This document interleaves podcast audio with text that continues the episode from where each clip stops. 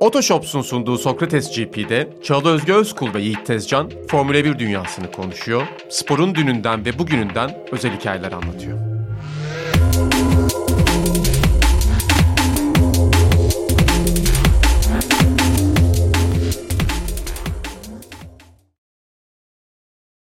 Herkese merhaba. Sokrates GP'ye yeniden hoş geldiniz. Yiğit Tezcan şu an karşımda havalara bakıyor. Nereden ne ses geliyor, gürültü mü var diye.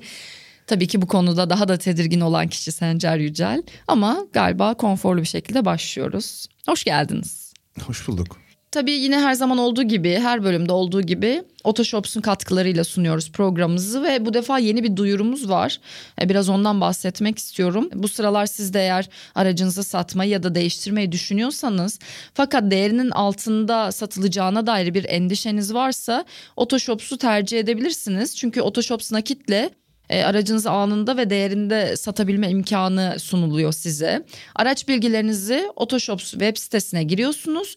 Fiyat teklifini de anında alıp ücretsiz ekspertiz imkanıyla aracınızı hızlıca şekilde satabiliyorsunuz. İlk verdiğim bilgiler benim böyle olsun. Daha detaylı bilgileri almak için de Otoshops web sitesini ya da Otoshops'un geniş hizmet noktalarından birini ziyaret ederek e, alabilirsiniz detaylı bilgileri. Teşekkür ederiz. E, bu sıralar tabii ki hiçbiri kolay değil bunların ama tam da e, hani gündem böyle olduğunda maddi e, sıkıntılar böyle olduğunda daha da büyük endişeler doğabiliyor araç alım satım işlemlerinde. O yüzden önemli göründü bana da bu bilgiler. Şimdi Gündeme geçeceğim. Biraz Bakü konuşacağız. Neler oldu, neler bitti. Ferrari konuşacağız. Red Bull aldı başını gidiyor mu? Bunu konuşacağız. Lewis Hamilton'ın ağrılarını, endişelerini değerlendireceğiz. Kazananları, kaybedenleri hepsini konuşacağız. Ama öncelikle nasıl geçti son günleriniz? Ben bugün benzin aldım. Yani konuyla alakalı benim bahsettiğim önemli bir şey. Yani benzin aldığından bahseder mi insan? Artık bahsediyor. Tabii. Önemli bir olay yaptım. Uzun zamandır para biriktirdin ve para biriktirmezsen kumbaramı kırıp Aynen benzin aldım. Evet, evet, Aynen tam öyle. Aynen. Bir de banka vardı para falan çektim gidip yani. Geçmiş olsun diyelim kardeşim. Deste deste parayla gidip şey gibi benzin aldım. Onun dışında işte yaz geliyor yavaş yavaş. Sencer Bey siz nasılsınız? Ben iyiyim de senin başka bir gündemin daha var. Ha bugün. var var. Yiğit'in e, kariyer noktalarının Ha, entegre evet. olduğu bir olay yaşandı. Bu odada Pirlo sadece birimize salladı. Evet. Laf Yiğit bana Tezcan'a dokundu. Kazayla sallamış oldu. Hikaye kısa versiyonu mu istiyorsunuz uzun mu? Sen kısayla başla biz sorularımızla uzatırız gibi geldi. E, tip çok ilginç bir bahar dönemiydi sanırım o çeviriyi yaptığımda. Hangi yıl hatırlıyor musun? Hangi yıl? 2016 olabilir. Bu akademiden ayrılmıştım. İşte Business Week ve Harvard Business Review dergilerinde çalışıyordum. Çevirmenlik ve muhabirlik yapıyordum. Ee, ekonomi makaleleri falan çeviriyordum. Ve oradan Pegasus yayınlarından bana ablam da orada zaten çevirmenlik yapıyor. Ee, Böyle bir kitap geldi Piro. Çevirir misin? Çeviririm dedim. E, ekonomi makalelerine göre daha kolay tabii. Hani kimse alınmasın ama onlar daha ağır metinler. Ben de oturup çevirdim. Çok da eğlenceli bir kitaptı bu arada. Özellikle aklımda şey kalmış. Lucescu ile Brescia'da çalıştığı dönemler çok ilginç gelmişti bana. Altyapıdan çıktığında Lucescu'nun verdiği tavsiyeler falan. Sadece çok kısa araya gireceğim. Bence ön bilgiyi bir verelim. Şu anda Pirlo'nun e, Fatih Karagümrük'e gelişiyle Evet, beraber son birkaç senede böyle aralıklı olarak gündeme geldiği gibi tekrar e, Pirlo'nun kendi kitabında Fatih Terim'den bahsettiği noktalar yeniden gündemde. Öyle olunca da hepimiz yine bununla ilgili konuşuyoruz ve fakat ben Yiğit Tezcan'la aram iyidir yani. Uzun bir süredir bir samimiyetimiz var. Ona rağmen ben dahi bilmiyordum. Bu kitabın çevirmeni Yiğit Tezcan'mış. Şimdi bize o dönemleri anlatıyor. Özetle Pirlo da demiş ki ben sallamadım Yiğit sallamış Fatih Terim'i. Gibi olmuş ama aslında orijinal bir versiyonu var onun. Kitap e, lisansı alınıp Türkiye'ye gelip çevriltilmeden ve basılmadan önce zaten oradaki kelimeler bir şekilde alınıp çevrilmişti. O varyant nasıl ben versiyon nasıl bilmiyorum. Sana direkt İngilizce geldi İngilizce metin. geldi İtalyanca ama İngilizce genelde kabul edilir bir çeviri dilidir. Çünkü ana dil gibi ya otoyol Evet. gibi yani bir dile İngilizceye çevrildiyse ikinci çeviri okey kabul edilir genelde. Çünkü İngilizcenin bir de birçok dünyanın her yeriyle kültürel iletişim var ya kullanılan İngilizcenin. O açıdan mantıklı. E bana geldi ben de o meşhur işte Fatih Terim bölümlerini merakla bekledim. En dikkatli çevirdiğim yerler de oralardı. Demin de konuştuk tartıştık.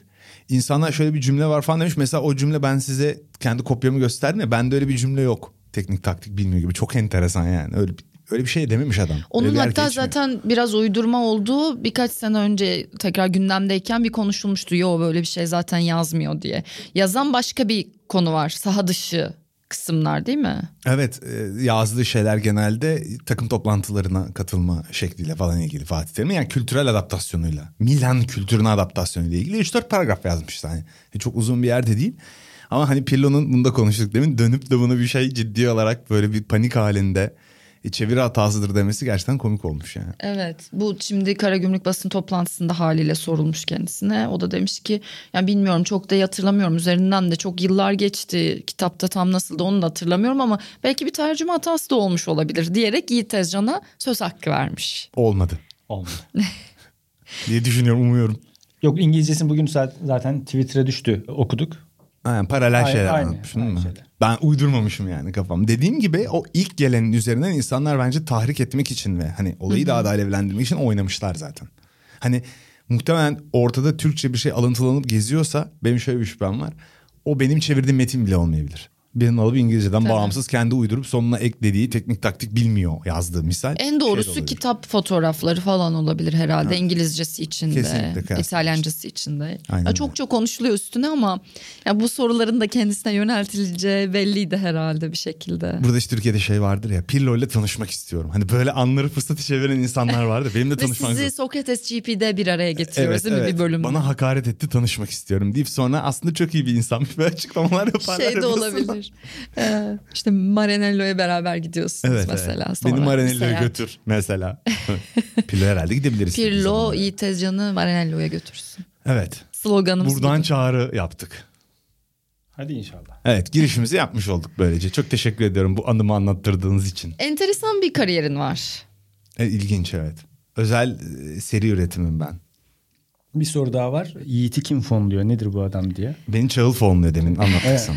Üç sene önce tanıştık ve gizli projesi olarak fonlanıyorum. Yani açıkçası fonlayacak bir gücüm yok ama bu projeyi daha iyi yerlere taşımak için e, Olsa PR'ına fonlardım. yardımcı olmak istiyorum ya. Talibim buna. Ya çok teşekkür ederim. Çok Kıyafetlerden başlayacağım. bir takım elbise satın alacağız. tatlısınız. takım elbise almam gerekiyor. Evet. evet. Sonra Ah, devam edeceğiz. Ne zor. Benzin almak falan. Hadi biz konuya gelelim o zaman. Çok teşekkür ederim. Haydi Çok biraz da. Bakü diyelim mi? Yani önce şunu sorayım. Nasıl bir yarıştı? Böyle nasıl hatırlayacaksın? Bu sene bittiği zaman e, işte Haziran'daki Bakü yarışı ya nasıldı diye konuştuğumuz zaman ne hissettirecek sana? Bakü standartlarının altında bir yarıştı. Pistteki çekişme anlamında ama şok edicilik anlamında yine Bakü standartlarında bir yarıştı.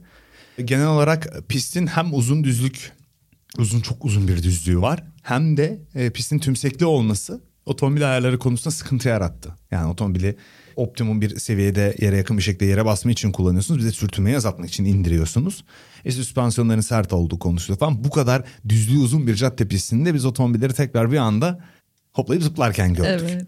Ya çok da komik görüntüler de biraz oynanmış şeyler de yapılmıştı. Aslında hafta sonu başlarken böyle araçların mahvolacağı hissi gelmişti tekrar. Bu yeni araç tasarımı için zor pistlerden biri olduğunu söylersek yanlış olmaz herhalde. Biri bir de e, bu mekanik arızaların bir parçanın yerinden çıkması ne kadar kaliteli olursa da olsun gerçekten mümkün. Senin bir arkadaşın yazdı bana Evet. Twitter'dan gün konuştuk. Biz onunla mantıklı. izliyorduk yarışı Teorisi beraber. çok mantıklı bu arada söylediği şey.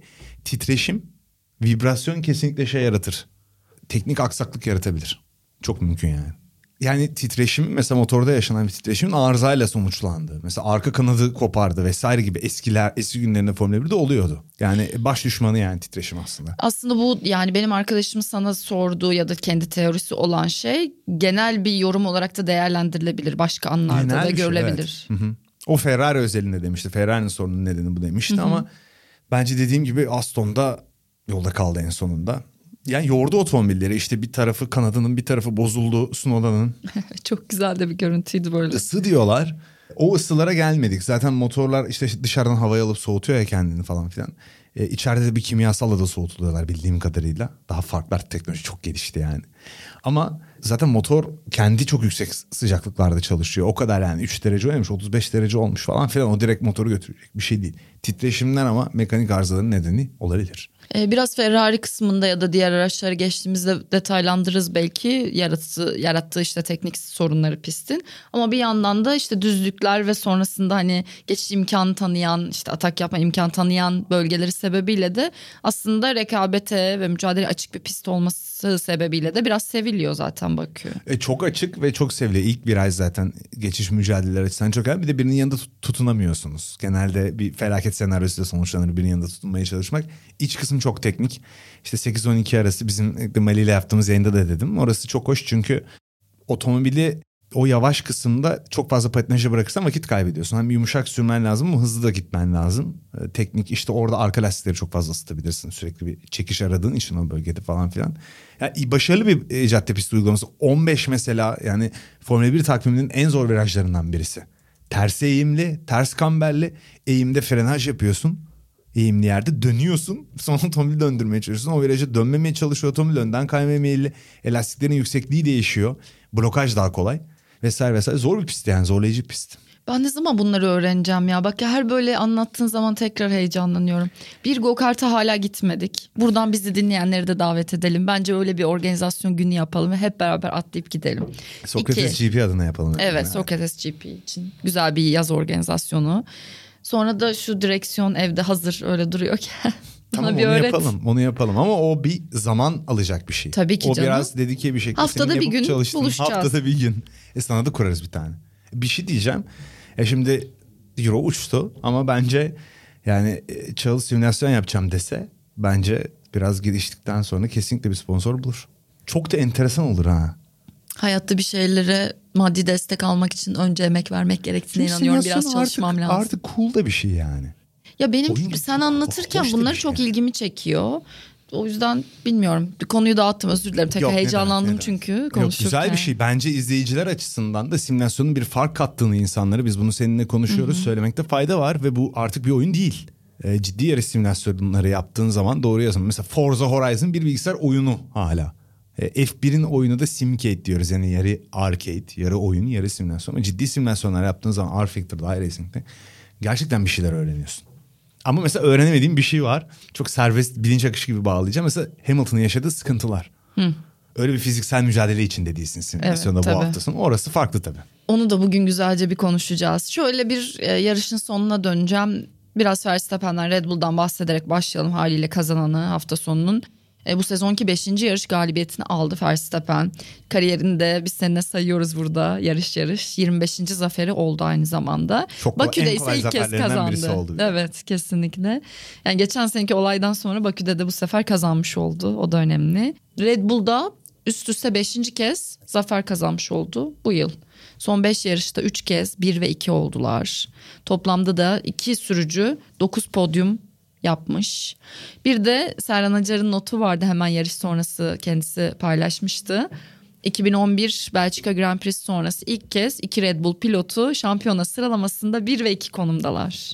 Yani bir şekilde birkaç hafta önceden itibaren konuştuğumuz o Ferrari, Red Bull, algı, his acaba geliyor mu son şampiyon işte takım olarak da böyle daha iyi durumdalar mı derken sanki oraya Yok, geldiler gibi. tuttu. Evet Aslında tuttu. çok beylik bir tahmin gibi görünüyordu ama sezon başına sezon ortasına gelinirken gelişme ve istikrar anlamında Red Bull önüne geçti Ferrari'nin. Her yerde istikrarlı olan ve o tuhaf yakıt pompası problemi hariç aslında dayanıklı. Evet. Yani Ha. Binotto kazanmanız için önce yarışı bitirmeniz lazım diyordu Çok ama işler oldu. tersine Çok döndü. oldu gerçekten. Bakın Ferrari de aynı şekilde bu problemleri Geçebilecek mi? mi? Red Bull'unki ama çok böyle e, nasıl diyeyim akla gelmeyecek basitlikte bir şeydi aslında ve çözdüler gerçekten. Bir de bunu böyle sezonun başında yaşamak daha iyi değil mi bu Daha- tarz bir kesinlikle problemi? daha iyi. Bu çözülebilir çünkü. Kesin Ferrari de bunu çözebilir. Ama şimdi öyle bir zamanda üst üste denk gelmeye başladı ki bunlar bir hafta sonra Kanada var. Yani çok enteresan. İlk birkaç haftanın heyecanıyla da beraber şeyi konuşuyorduk. Hani işte Leclerc Verstappen arasında müthiş bir heyecan mı geçecek diye ki hala olabilir. Aksini iddia etmiyorum ama şu an Verstappen ve Perez arasında mı geçiyor mücadele gibi bir şeye geldik. Evet Perez'in de çok ilginç bir yarış oldu bu arada. Sen ne düşünüyorsun onun hakkında? Perez'in önde olması ve bir anda aşırı yavaşlaması hakkında. Yani e, Mesela yarışı kazanacak yorumları yapıldı. O eksensu seni de şaşırtmıştır onu soruyorum. Yani neden böyle olduğuyla ilgili bir fikrim yok Bu ama kadar öyle yavaş oldu. görmedik Evet, aynen hiç. öyle. Evet. Ee, bu neden olur? Tahmini bir şey ortaya atayım ben. Her ne kadar dediğim gibi teoride bir şeyler test edilse de hafta sonu boyunca antrenmanlarda da hazırlanıp yapılsa da e, pist sıcaklığı değişiyor. Mesela sen en iyi belki üçüncü antrenman seansı sıcaklık olarak falan kıyaslanabilir. E, Yarış temposu orada da test ediyorsun. Sonra sıralama atıyorsun. Ertesi gün sıcak bir pistte dönüyorsun sıralamadan sonra. Bir şekilde otomobile yaptığı ayarlar vesaire derken 8. 9. turda 7. 6. turda hatta 6. 7. turda lastikleri bitti. Evet. Medium'ları. 2,5 saniye falan kaybetti son turlarda Verstappen'i pit yapmadan. Hani onu mecburen tuttular. Hardlarla sonunu kesin getirebilsin diye gerek kalmadı. En öne geçtikleri için sanal güvenlik aracı girdiğinde bir daha pit yaptılar. E, Enteresan bir problemdi. Nasıl diyeyim sana bu tarz şeyler Formula 1'de hala oluyor. Çok bize kontrol dışıymış gibi geliyor şu an. Çünkü iki buçuk saniye kaybediyor. Yani Evet. 0-2 falan kaybetme. Belli ki bu Perez'in temposundan ziyade veya Perez'in lastik aşındırmasından ziyade çok yumuşak sürer zaten. Hep biliyoruz bunu. Bunu konuşuyoruz. Böyle enteresan bir problem yaşandı onun adına. Yani Aslında tam- Ferrari'ler DNF olmasaydı ne olacaktı sorusu insanın çok aklına geliyor. Perez yarışta. Evet. Sainz'in de temposu iyi değildi çok zorlanırdı. Hart'larla da temposu o kadar iyi değildi. Bence gerçekçi bakarsak zaten yarıştan yarışa zaman zaman Verstappen öne geçti olacaktır. Bir önceki yayın demiştim Verstappen'in ölmesi lazım Perez'in kadar. Zor ama çok iyi performans veriyor bu yıl. O ayrı bir şey. Ama dediğim gibi muhtemelen şunu düşünüyorum şimdi. İşte kamber ayarlıyorsun lastiklerin pist- piste bakış açısı diyeyim. Hani diklemesine bakış açısı fazla kamber lastiğin işte içini yiyor dışını yiyor vesaire vesaire gibi böyle böyle farklı farklı şeyler var. Bu tarz bir şey bekledikleri gibi gitmedi bence. Bir ayar hatası yani çünkü Verstappen çok rahattı Evet. aynı otomobille. Yarışın en başına dönelim. Hatta belki hemen sıralamadan başlayıp yani sıralama turlarından başlayabiliriz. Lökler'in çok iyi bir yine tek turuyla beraber polo aldığını gördük. Ve hani nasıl olacak bakalım polo ile beraber derken daha startta hemen pozisyonu Perez'e kaybetti. E, Perez iyi start aldı ama Azerbaycan'da o ikinci cep hep tehdit zaten. Hani yapısı nedeniyle. Çünkü iki Evet. otomobil yan yana kalamadığın için bir de blokaj yaşadı Leclerc. Evet. Yine iyi toparladı lastikleri. Aslında iyi gidiyordu ve Virtual Safety Car'da pit yaptı. Ferrari bu sefer Yani doğru hamleyi yaptı. 7-8 saniye kazandı orada. kaybetmişti Lökler startta ama çok da farkın açılmasına da müsaade etmedi. Yani hala oralardaydı. Tutundu Perez de yavaşlayınca. Yine Evet. Verstappen'in temposu daha iyiydi. Onu arkasını tutabiliyordu. Virtual Safety Car sanal güvenlik aracı girince pit yaptı ve 12 saniye gerisindeydi Verstappen'in yarış dışı kalmadan önce. Yani aa dedim Ferrari doğru karar mı aldı? Evet evet öyle bir his vardı değil mi? Acaba- Tutabilirdi yani. Ki Leclerc yarışta kalsa ve bir sanal güvenlik aracı daha girse Magnussen yarış kalınca çıktı galiba o sanal güvenlik aracı da. Bir daha orada pit yapardı. Hartlarla sonuna kadar gitmek zorunda da değildi. Kazanabilirdi yarışı yani. Daha yavaş olmuş Evet. Üst üste iyi denk getirebilirdi. Zaten şey dedi. e, Verstappen bedavaya geldi değil mi pit stop dedi. Tam değil. 20-21 saniye süre girdin çıktın. 12-13 saniye fark vardı. Yakınlarda 8 saniye falan kazanmış. Bu da bayağı mühim Tabii yani. daha yavaş gittiği için otomobiller daha kontrollü gittiği için sanal güvenlik aracı periyodunda. Ama sonra üst üste çok ilginç bir olay oldu Ferrari'de. Aslında stratejik olarak doğru karar verdiler. Komik olan şu çok. Bir de bu sefer pitte hata yaptılar. İlk lökler Evet. girdiğinde. Yani bir şeyi kusursuz yapamıyorlar gibi. Komik bir Yine o görüntü var. panik şey başladı gibi yani bir yerden mutlaka bir sıkıntı çıkacak hissini izlerken bize de veriyor şu anda. Ferrari seyircisi zaten ben hani hep etkileşimde olmaya çalıştığım için Twitter'daki insanlara çok yani üzülüyorum da. İyi değiller yani kızgınlar. Evet. Bu sene o sene değilmişler başladı hemen. Belli olmaz. Ama Bence de belli olmaz ama Ferrari'nin his- geçmiş karnesine, hibrit dönemi karnesine baktığımızda yani Ferrari'yi neyle mesul tutacağız bu takımın yapısını anlamak açısından son 10 yılla kıyaslayabiliriz. Hep geliştirmede geride kalıyor hep hata yapıyorlar. Bu artık onların yazısında olan bir şey. Sainz hidrolikten ötürü yarış dışı kaldı. Leclerc motor arızası. ikisi Ya. birbirinden farklı. Evet sonradan bakmadım ama içten yanmalı motor diye tahmin ettim. Yani duman attığı için bildiğin yandı yani motor. Ve yarış dışı kaldı. Kanada frenlere çok baskı uygulayan bir pist özellikle. Fren diskleri, fren soğutması sistemleri problemdir. Yani bir de Leclerc'in de önü de açıktı. Yani bir soğutma problemi yani önü kapalı olur, ısı artar. Bu sene çok sorun yaşıyor takımlar ama. İspanya'da Mercedes'leri düşün işte o radyatör hikayesini. Hepsi sorun yaşıyor. Hani Mercedes'i bu hafta bir dayanıklılık madalyası verdiler. Ama e, İspanya'da olanlar e, yarışın son turunda bir yerini vermek zorunda kaldı Lewis Hamilton radyatör dendi. Yani o kadar kolay değil. Herkes bu sene problem yaşıyor. Ve belki bir daha bir daha yaşayacaklar. Ya genelde teknoloji geçiş döneminde şimdi otomobillerin iz düşümü değişti. Muhakkak içindeki parçaların yerleri de değişti. İşte soğutma kanalları şeyleri değişti. Hesap evdeki hesap çarşıya uymuyor bilgisayardaki hesap gibi. Genelde bu geçiş dönemlerinin ilk yıllarında olur böyle şeyler. Yani iki yıla aynı otomobillerin tren gibi 20 kişinin yarış bitirdiği yarışları izleyeceğiz ama bu sene bir şey oldu aslında. Geçmişe bir gönderme gibi oldu. Böyle 5-6 DNF falan görüyoruz. Enteresan yani. Sen bir de kendi yayınında biraz Ferrari motor e, sohbetine zamanında e, sallamıştın. Evet ya onu baştan beri sallıyorum. Çünkü o iş öyle olmuyor. Hibrit teknolojisi kaç yıldır var ve motorların güçleri birbirine yakın artık tahmin edebiliyoruz. Muhakkak sürülebilirlik çok önemli. Çünkü bir pilot Mercedes motorunun sürülebilirliğini Ferrari'den daha çok seviyor olabilir. İşte ona alışıyorsun vesaire. Allah'tan Zafno var. Alpin olarak gerideyiz motor herkesin ama 5 beygire kadar indirdik farklı. Ya 5 beygir diyor yani. O 0.1 saniye eder yani tur başına. Daha çok otomobillerin işte e, sürtünme katsayısı, aero verimliliği, e, ne kadar sürtünmeden ne kadar aero çıkardıkları gibi şeyler ayarları da yönlendirdiği için düzlük hızlarını belirliyor. Ya o kadar basit değil o. Ferrari müthiş motor yapmış. Bütün Ferrari motor. E şimdi niye gerideler? 6-7 yaş geçti yani motor teknolojisi değişmedi. Bir şey olmadı. Hayır.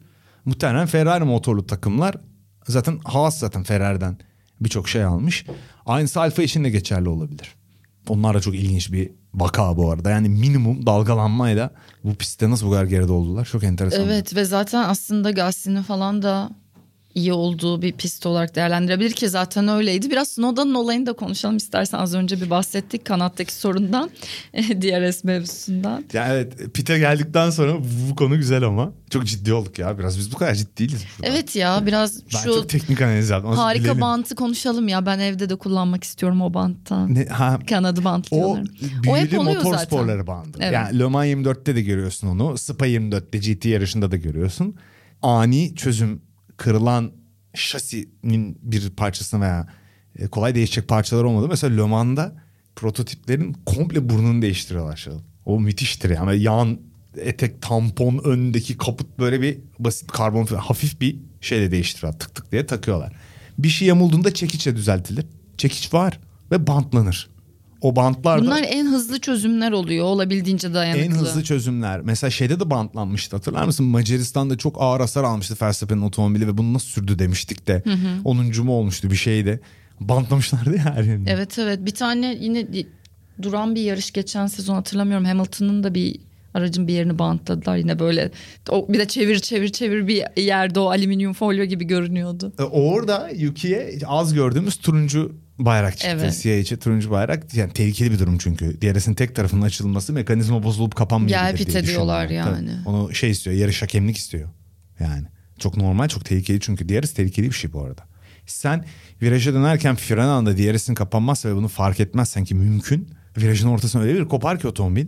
O yere basma kuvvetini yaratamadığı için korkunç sahneler olur. Hani sen o downforce'a alışsan daha yavaş bir şekilde belki sürersin otomobili. Çok zor yani kanat açılmış ama Korkunç beklemediğin senaryo. bir şey hissediyorsun araçta ve Evet, kontrol çok, edemiyorsun. Çok aslında tehlikeli bir durumdu ama komik. Çünkü Yuki Tsunoda'nın bu durumla ilgili bir değerlendirmesi vardı ve değerlendirme bip bip bip bip şey.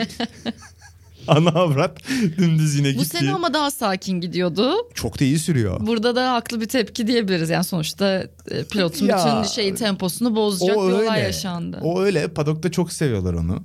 Geçen İlk- sene full beep gidiyordu Full çünkü bip yani. gidiyordu ve Tersizi. sürekli pist ihlali yapıyordu hatırlıyor musun? Evet, Sürekli evet. pist sınırlarını aşıyordu hız olarak da yakın. Bak Gelsin'in en iyi yarışında yine o da rekabetçi bir şekilde 7. 8. puan alabilecek pozisyonda yarışı sürdürüyordu. Yani şey çok komik biraz geriden geliyor bu. Bunun da komiklik olsun diye verdiler herhalde. O radyo mesajını vermek zorunda değiller. Verdiler ama şeyle bipli bir şekilde böyle 5 saniye güldürmek için herhalde yapıyorlar onu. Padok'ta da çok seviyorlar. Maskot gibi. E, Drive to Survive bir bölümünde vardı. Benim de baktığım bölümünde vardı. Yuki çok komik gördün mü falan diyordu Perez birine. Ric- Ricardo mi ne diyordu böyle. Hani çok tatlı bir adam çünkü. Tatlı tatlı. Daha iyi de performans veriyor. O bu senenin aslında gizli kahramanları. Evet biz hatta geçen hafta seninle Gasly'yi bayağı konuşmuştuk. İyi gitmiyor çok da performans hani Red Bull'la ilgili konuşuluyor vesaire ama diye bu hafta sonunu iyi geçirdi. Geçen sene de iyiydi burada. Evet evet burası onun için iyi bir yer.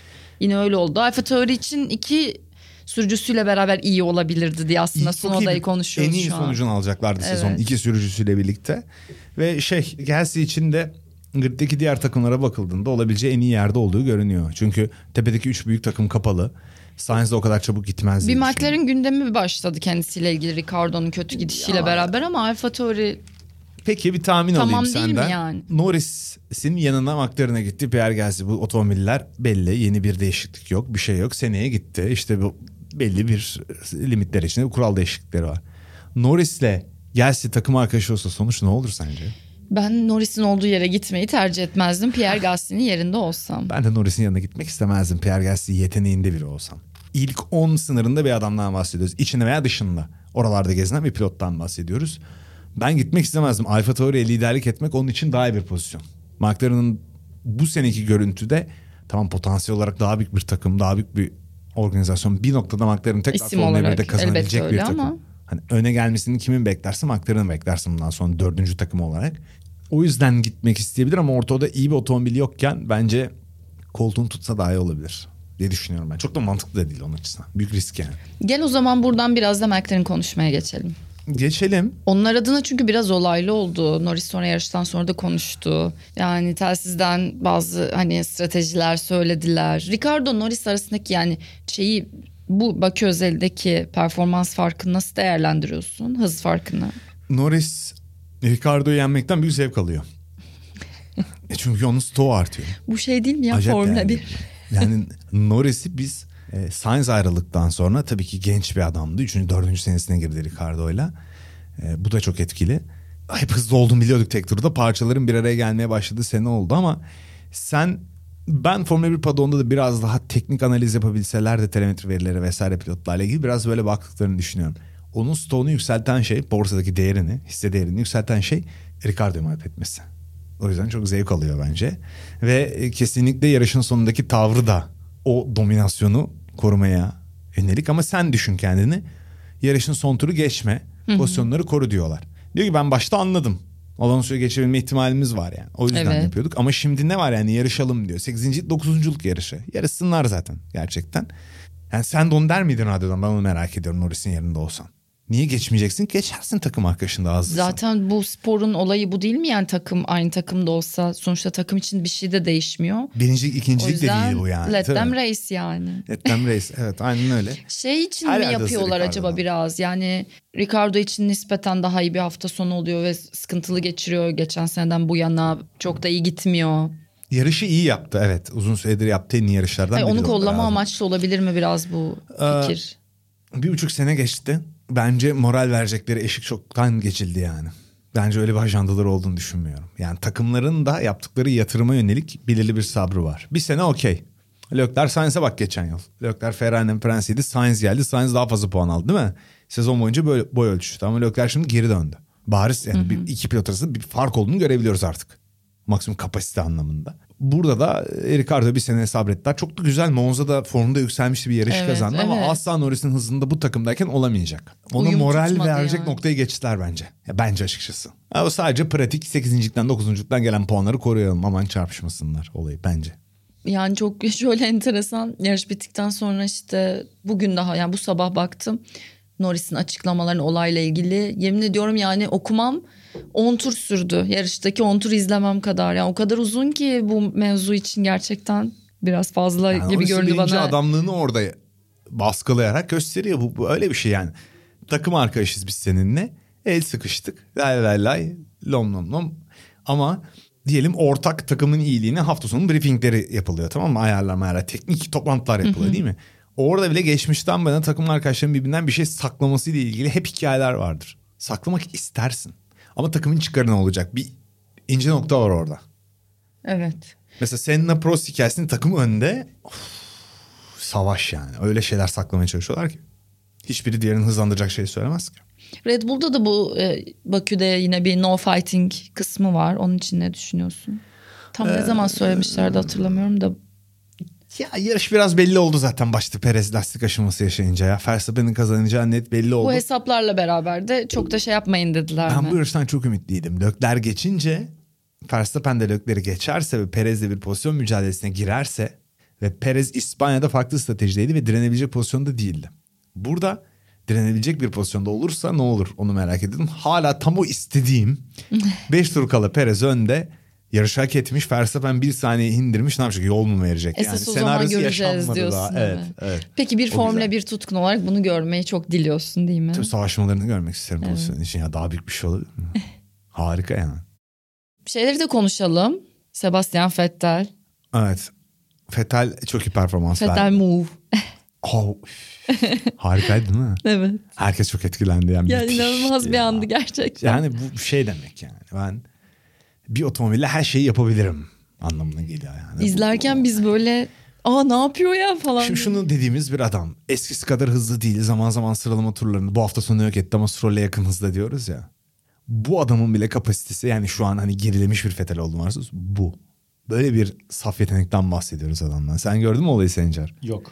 Pistin dışına çıktı. Ne olduğunu da anlamadım. Kaçış alanına çıkar çıkmaz yavaşlarken orada hemen gaza geçip otomobili 360 attırıp piste hemen geri döndü minimum Bunu şu an hemen açıp izler misin biz Şimdi konuşurken? Bu yaygın yapılan bir şey. Çok nadir bir şey. Yo yapılır ama bu kadar ustaca ve Tertemiz. parçalar evet piste girerken okunu kesme okon değil kim geçti arkadan biri geçti Sunoda mı geçti hatırlamıyorum onu kesmeden döndü ustalık aktı her Alfa şeyden Tauri'ydi galiba. Sunoda'sı. ustalık aktı her şeyden Yani Fetel Move Vettel Bakuyaz. spin move Bakuyaz. Spin Move Bakuyaz.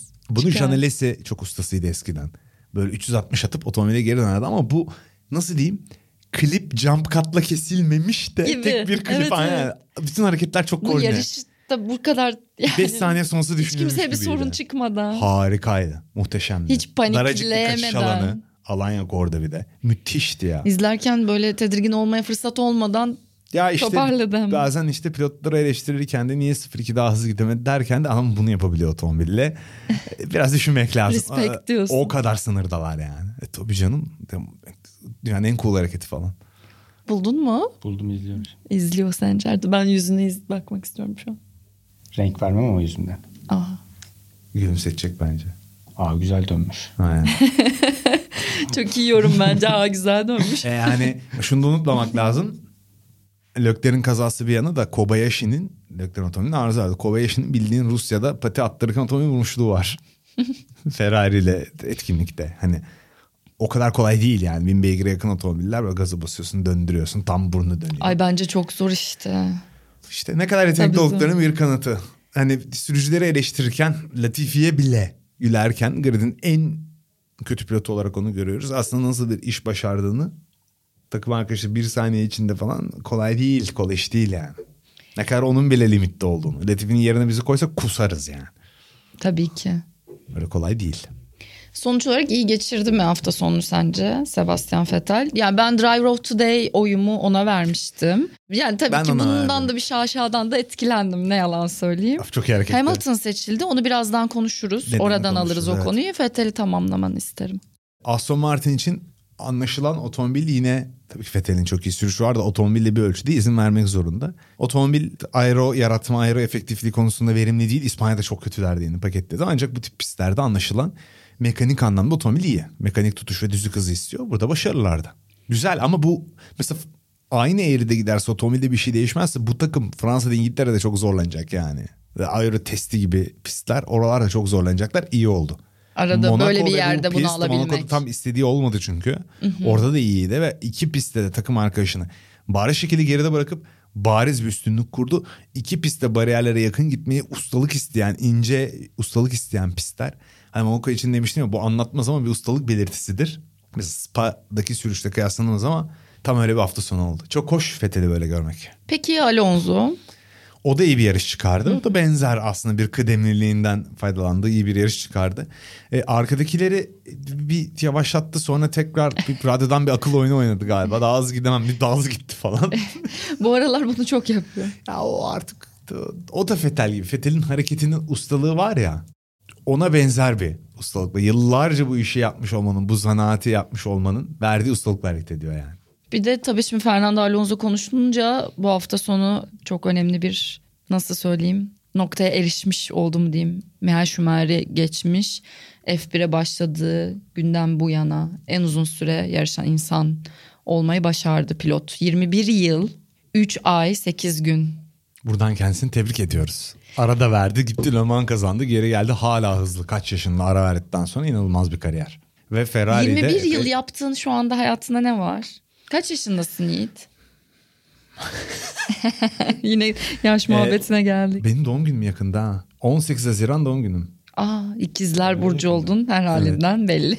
Bu hafta sonu.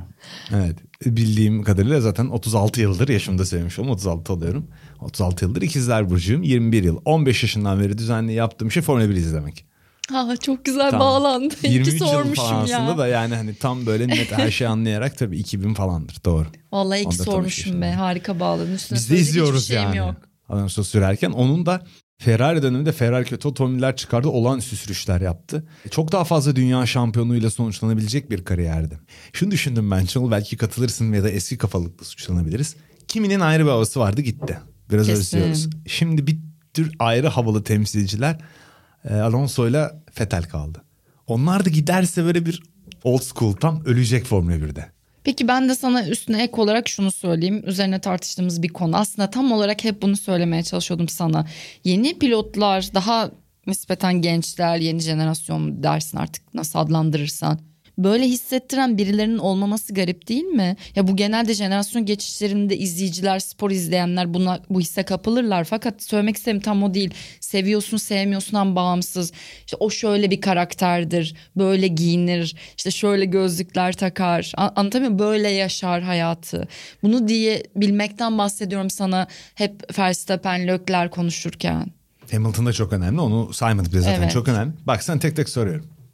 Kimseyi yermek değil amacımız ama çok güzel bir başlık konu açtın. Verstappen. Pür yarış sürücüsü. Ama Kesinlikle. karakter olarak ne katıyor? Yarışçı karakterini katıyor ama Tamam. Şimdi hep hiçbirinde hiçbir şey bulamayacağız bak detaylı. Perez. Şu skandal olması ne kattı? Aile, aile babası. babası. Lökler. Ne var karakterinde dışarıda? Çok yakışıklı çocuk. Başka? Yani birazcık onun yine var. İşte o prens vesaire mesela hani düzgün, çok dil biliyor. İşte nerede ne söyleyeceğini çok iyi bilir gibi bir imaj uyandırıyor. Değil, mesela dünyanın en komik adamlarından birisi kazanırken de öyleydi abi. Adam ilk yarışını kazanıyor diyor ki dünyadaki en iyi duygu herhalde.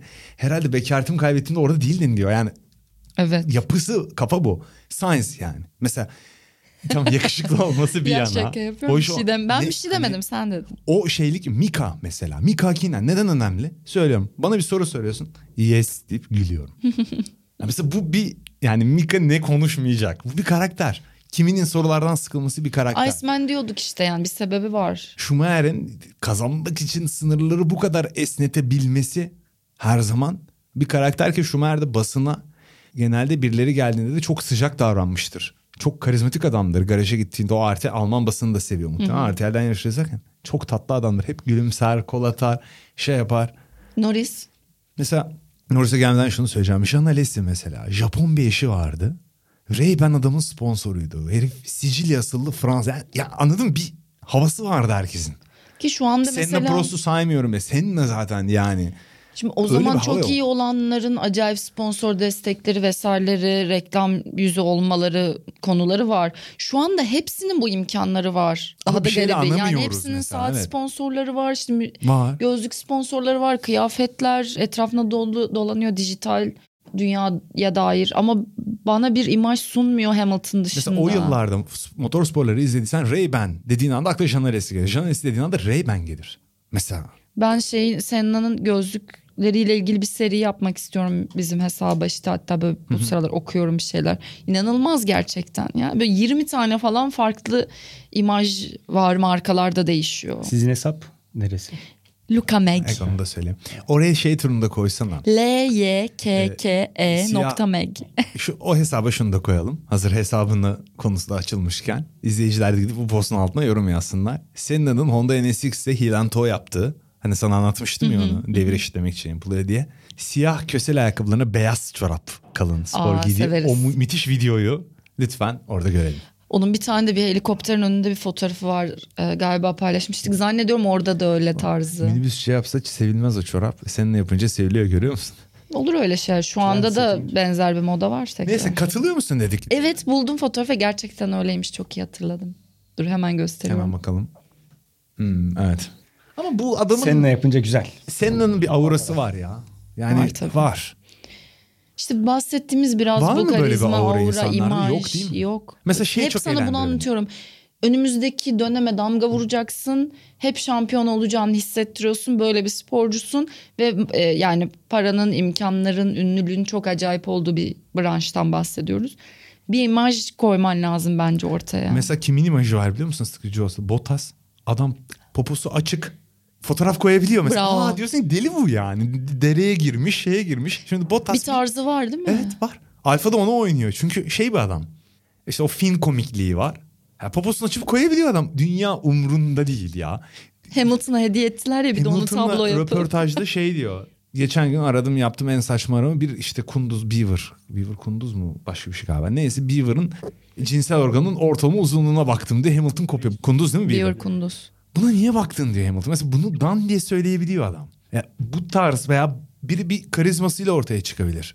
Tam Lökler mesela çok yakışıklı, monokolu falan çok evet düzgün ya bu bir çocuk. söylediğim şey Ama illa hani snob olması ne bileyim Değil. e, cool olması değil yani komikliğiyle de olabilir. Ya, Ya da- Norris sempatik bence o yüzden Norris dedim. Yani Norris'in de biraz farklı bir şey olduğunu düşünüyorum Aurus komik. Ricardo'nun ama o ara jenerasyon kalıyor ara Ricardo. jenerasyon kalıyor. O da hızdan çok kaybetmeye başladı. Formula 1'in geleceği arasında olmayacak gibi görünüyor. Evet bu kadar yani bu o da kadar uzun kalmayabilir. muhtemelen. Tabii böyle Evet. bir karaktere de ihtiyaç Ama var. onun da bir tarzı var mesela. İşte Var. Norris biraz böyle farklı bir şey uyandırıyor bence. Komik çünkü herkese sataşıyor bir şeyler söylüyor.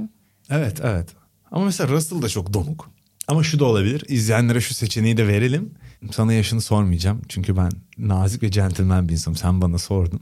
Çok yaş farkı yok aramızda. Belki biz Ben söyleyeyim ya yaşlandığımız için. 34'e 4 ayım var. İyi daha gençmişsin. Senin de dört günün var. Evet. Neyse biz yaşımızdan ötürü de bize sempatik gelen karizmatik algısı da farklı olabilir. Yani onu da bir açık kapı bırakarak doğru. söyleyelim. Doğru Evet. mesela Russell'ın acayip bir kitlesi vardır ve onda bir şey görüyorlar. Ya Biz göremiyoruz belki bizde sıkıntı da olabilir. Twitch yayıncısı olmak karizmatik yani hani dünya ile bir yer. Biz göremiyor olabiliriz o şey Niye karizma sen istiyoruz biz de. oralardasın? ben karizmatik O taraklarda da bezin Çok var. Hayır Twitch yayınlarında popüler olmak falan bilirsin. Ama karizmatik bir şey değil bence Twitch yayınında popüler olmak ya. Sana göre. İşte yeni nesle göre öyle herhalde. Hayır. Bilmiyorum. evet. İşte biz de yanlış algılıyor olabiliriz ama o doğal gerçek hayattaki belki bir tık eski değerlere sahip karizma yok. Şu da etkili olabilir mi? Şimdi çok görüyoruz ya bize gösterilmek istediği istenen yüzlerini. E, O dönem pek öyle değil yani. Bir kere sosyal medyanın hiçbir e, alanı yok. Gazetelerden vesairenin okumayla başlayan bir süreç. Evet ben bununla ilgili bir tane zaten sanki bir vakit bahsetmiştim. Bir videoda diyorum galiba 70'lerdeki Formula pilotların hayatlarına baktığımızda tabii sosyal medya falan yok. Mitolojik kahraman gibi kalıyorlar bunlar. Tabii. Çok değişikler çünkü bu kadar medya şey yok. Etkileşim yok. Medyanın bu kadar haber yapması, yayması vesaire yok. Daha gizemli gibi onlar. Belki de gizemli olmaları. Şimdi bütün radyo konuşmaları ortada adamların. Tabii. Instagram'a post atınca Ya zaten bir kere bir insanın hah. bir karizmasını götürebilecek bir şey. Instagram'a post atıyorsun mesela. Hani Verstappen'in hayatını görüyoruz. Kardeşinin çocuğu falan filan fotoğraf atıyor. Şöyle gözlükleri çıkarırken bir lökler. Hepimizin Dayı gözüne yani canlanıyor şu an değil mi? mesela, Güneş gözlüğü şöyle Evet. çıkarırken. Bu post var yani bu posttan biraz daha 25 bin tane. Yani diğeri daha düz hatta yani.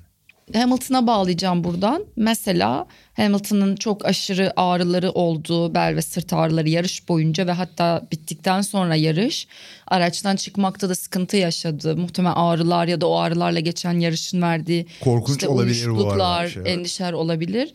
Çıkamadı ve hatta Kanada'da yarışamayabilir gibi bir açıklama geldi Toto Wolff'ten.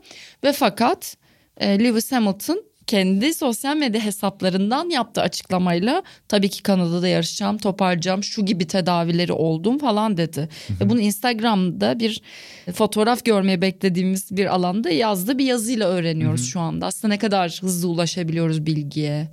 Aynen öyle. Çok evet aynen öyle. Bu kadar detaylı bilmezdik. Ben yazıyı okumadım ama acaba masaj, terapi, ilaç falan o tip şeyleri mi yazdı? Hani nasıl bir... Evet evet onları da yazdı. Dur bakayım silinmediyse tekrar açayım. Yani ne kadar zor bir yarış olduğundan bahsediyor kısa. Senin e, okuttuğun röportajı ayrı bana ondan şimdi bahsederiz. Bu daha kısa böyle bir paragraflık bir şey.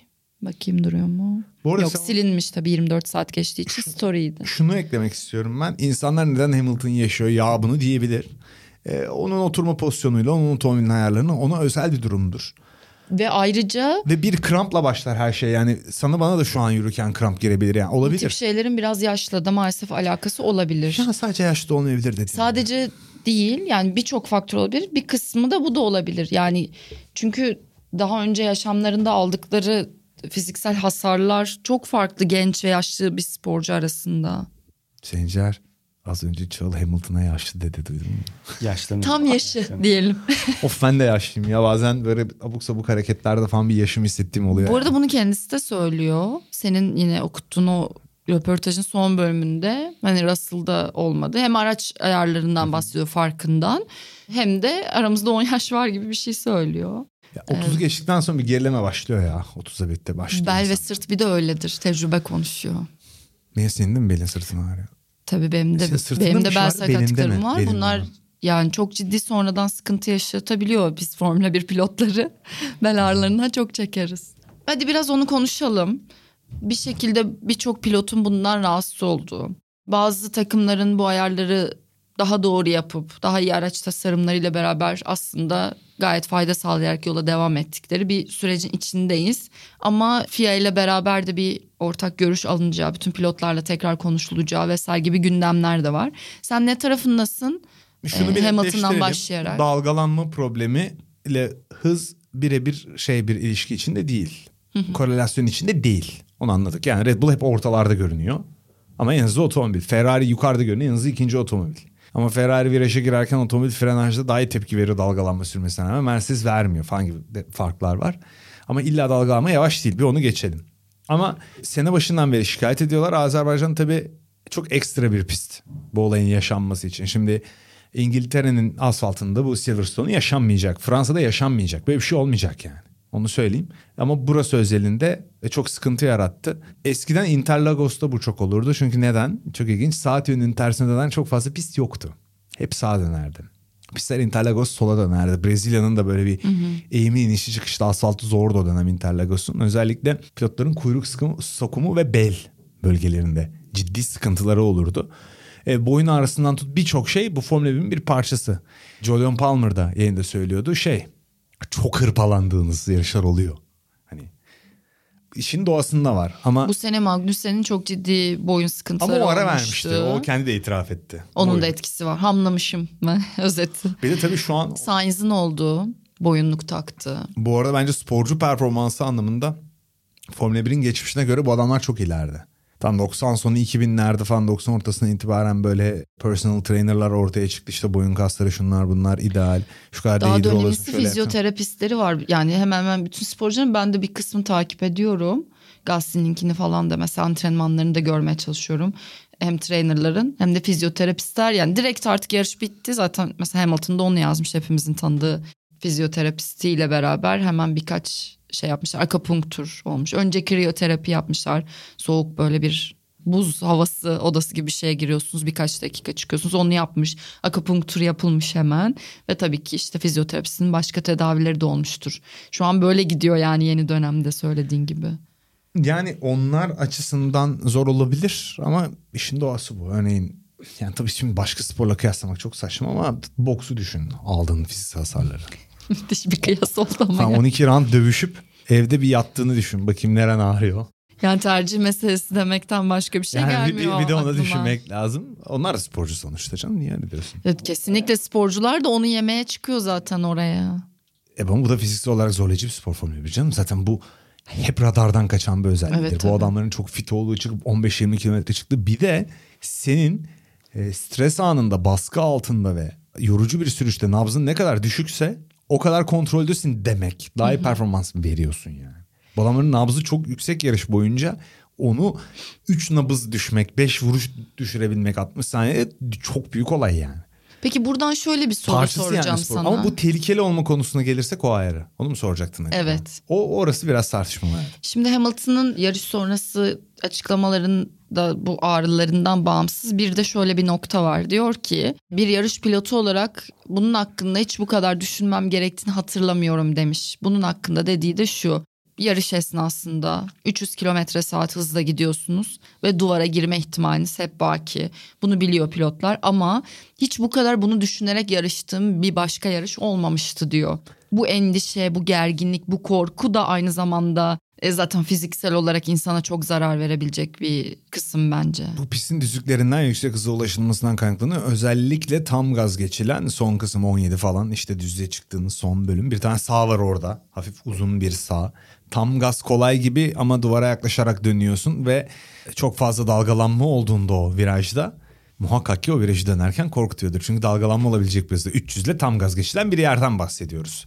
Ee, yine fren bölgeleri var işte 15'in fren bölgesi vesaire gibi orada da bir sağ sol yapıp zor viraj dedik falan ya.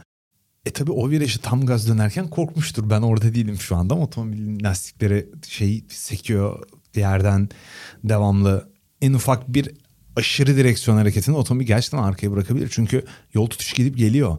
Ne demiştik? Sene başında konuşmuştuk. Dalgalanma olduğunda bütün o hava akışı bir anlığına kayboluyor geri geliyor kayboluyor. Orada fazla bir aşırı bir direksiyon hamlesi aşırı dediğim ha diye çevirmek değil yani 2 santim fazla çevirmek belki arkaya bırakmasına neden olacak otomobil. Arkada başlıyor zaten bütün o hikaye. Ben e, dümdüz tehlikeli dediğinde haklı buldum tehlikeli iş tehlikeli ama burada ekstra bir tehlike var onu anladım. Şimdi sana bir şey danışacağım soracağım burada senin de fikrini alacağım. Biraz daha biraz da bunu basına göstermek bu itirazı yapmak Sence kariyerinin yavaş yavaş sonuna gelen bir adamın seslenişi olabilir mi? Hayır. Hayır mı diyorsun? Sence sence? İstemiyorum hayır. Kesinlikle olabilir. Yani genelde biz bütün bu rekabetçi sporlarda insanlar korkusunu ve zaafını göstermemeyi sever ya. Bu bir meydan okumadır aslında. O açıdan ilginç buluyorum ben. Böyledir demiyorum. Ya sadece bir şüphe bendeki. Hayır mı diyorsun? Genelde Ya bıktım yapacağınız otomobilden de altıncı olmaktan da bıktım. Bu da çok tehlikeli. Halime bak sırtıma bilmem ne. Bununla mı? Bir de yaş bir de şeyi yani o ağrıyı biz biliyoruz. Yaşı konuştuk ya demin. Yattığında hafta sonu evine gidip uçakla takım değiştirmez mi sence bir gün? O Ya bence hala ne kadar yani bence hala iyi otomobilde dünya şampiyonu olur. Russell çok iyi zaten. o olasılığı var görüyor musun? Çok alıştı buraya ya. Kötü giderse seneye de daha da kötü, kötü gideceğini gidebilir. hisseder, Takım, takım hissedersin. değişirse işler daha da kötü gidebilir yeni takımda. Çok alışık buraya. Yani kalkıyorsun giriyorsun aynı yüzler fabrikaya gidiyorsun aynı yüzler garaja giriyorsun aynı yüzler. Zor yani. Bir laf vardır ya bu ya İngilizceden çevireceğim ama güzel atasözüdür. Yaşlı köpeğe yeni numaralar hani öğretemezsin. Old dog no new tricks hikayesi. Kaç yıldır burada yani. İyi sonuç var. Yani kimin yanına nereye gidecek? Lökler'in yanına gitse aynı otomobil Lökler onu haşet eder. Çünkü avantajı var orada zaten. Verstappen'in yanına gitse haşet eder. En baştan lider geçici bir takım bulması lazım maçça. Ya çünkü sen Dan diye yeni bir otomobile koy onu. Oho öğreneceği bir sürü şey var. Adam geldi kaç yaşına. Bence burada kalır. Seneye de ne olacağı hiç belli olmaz. Onu söyleyeyim size. Hiç de belli olmaz yani. Üstünü çizmeyelim. Mercedes Hamilton hikayesini. Ben çizmiyorum. Ben 8 olursa şaşırmam yani. Hiç şaşırmam hatta. Hatta ben seneye bir şeyler bekliyor gibiyim. İçime doğuyor. Beni çok mutlu ettin Neden canım? programımızın bu son bölümünde. Ama o bir soru işareti var. Bence sen de onu bir gün düşün. Hani insan psikolojisi tehlikeli bir spor. Geçmişte birçok insan Nelson Piquet'den duyduk. Son Yok, ben 5 bu, yılı para bu kazanmak için ihtimalin sürdürüyor. çok farkındayım. Genel olarak e, hislerimle söylemim tutsun diye hayır dedim. Ama tabii Hamilton'ın şöyle bir artısı var. Çocuğu var mı Hamilton'ın? Evi değil. O tarz bir aileme döneyim. Bu tehlikeleriyle bunun yaşamayayım. Çocuğuma sarılayım. Onları yıllardır görmüyorum. Vakit geçireyim gibi bir senaryosu olmadığı için bekarlık insanı acı gerçeği evlilik alın evli olanlar alınmasın ama bekarlık insanı genç tutar. Tutar yani. İddialı cümleler olarak nitelendiriyorum E, bunları. Yani çocuk başladan amca ve teyze oluyorsun yani. Yani biraz hafif öyle oluyor. Çok kafa insanlar var. Çok güzel aileler vesaire var. Çok eğlenceli Az da insanlar var. olsa mı diyorsun? Az da ya şimdi kimsenin çocuğu varsa da alınmasın ama o sorumluluk Kapattılar şu an onlar bizi sinirlenip. seni püy diye. Evet bana şu an şey Gece eğlenmeye çıkıyorlarmış kapat. evlenme belası okuyorlar. evet, öyle bir avantajı var. Hayatta mutluluk sıradan hayatlarda gizlidir. Teşekkürler. Sıradan hayat evlilik mi? Yo sıradan Ha, hayat. okey. Ortalamayı tutturmak çok zor bir şeydir Her hayatta. konuda ortalama yakalamak mutluluğun anahtarı. E, Bence tamamız artık. İçeride de program başlayacak. Burada kalabiliriz. e, Çıkamayabiliriz ve benim de orada görevim var. Evet. Kutsal bir Ee, görevim var. Ayrıca seni de yeni başlayan Esport'taki programın için tebrik etmek Çok, isterim. çok teşekkür ederim ya. Umarım o yarış başı heyecanımızı bir de ben kendi heyecanımla doluyorum. Yarış başlayacak diye heyecanlıyım zaten. Umarım daha da güzel olacak. Bence güzel program olacak. Evet bence ihtiyaç var yarıştan önce hatta sonra bunların olmasına televizyon ekranında da. Ee, Çok teşekkür ediyorum. Esport'u Mali'ye de ve buradan sizi selam bu girişim için tebrik ediyoruz.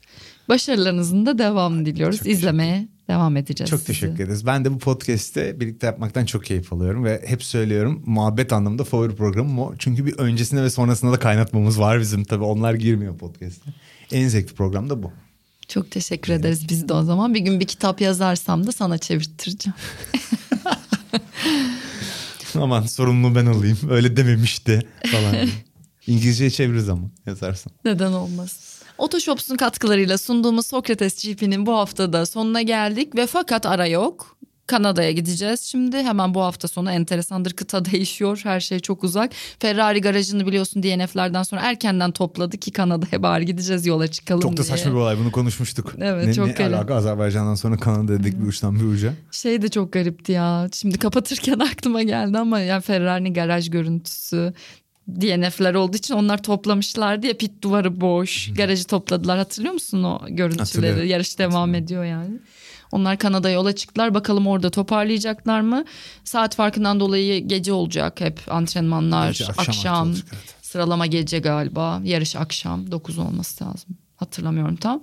Yani 9 10 9 8 9 gibi olur geleneksel Kanada. Aynen sanki. yani o açıdan haberdar Sanki. edelim. Ters bir saatte olacak. Ee, ondan sonra yine biz salı kaydedeceğiz. Çarşambada sizinle buluşacağız burada Sokrates GP'de. Teşekkür ediyoruz dinlediğiniz için. Hoşçakalın. Hoşçakalın. Otoshops Sokrates GP'yi sundu.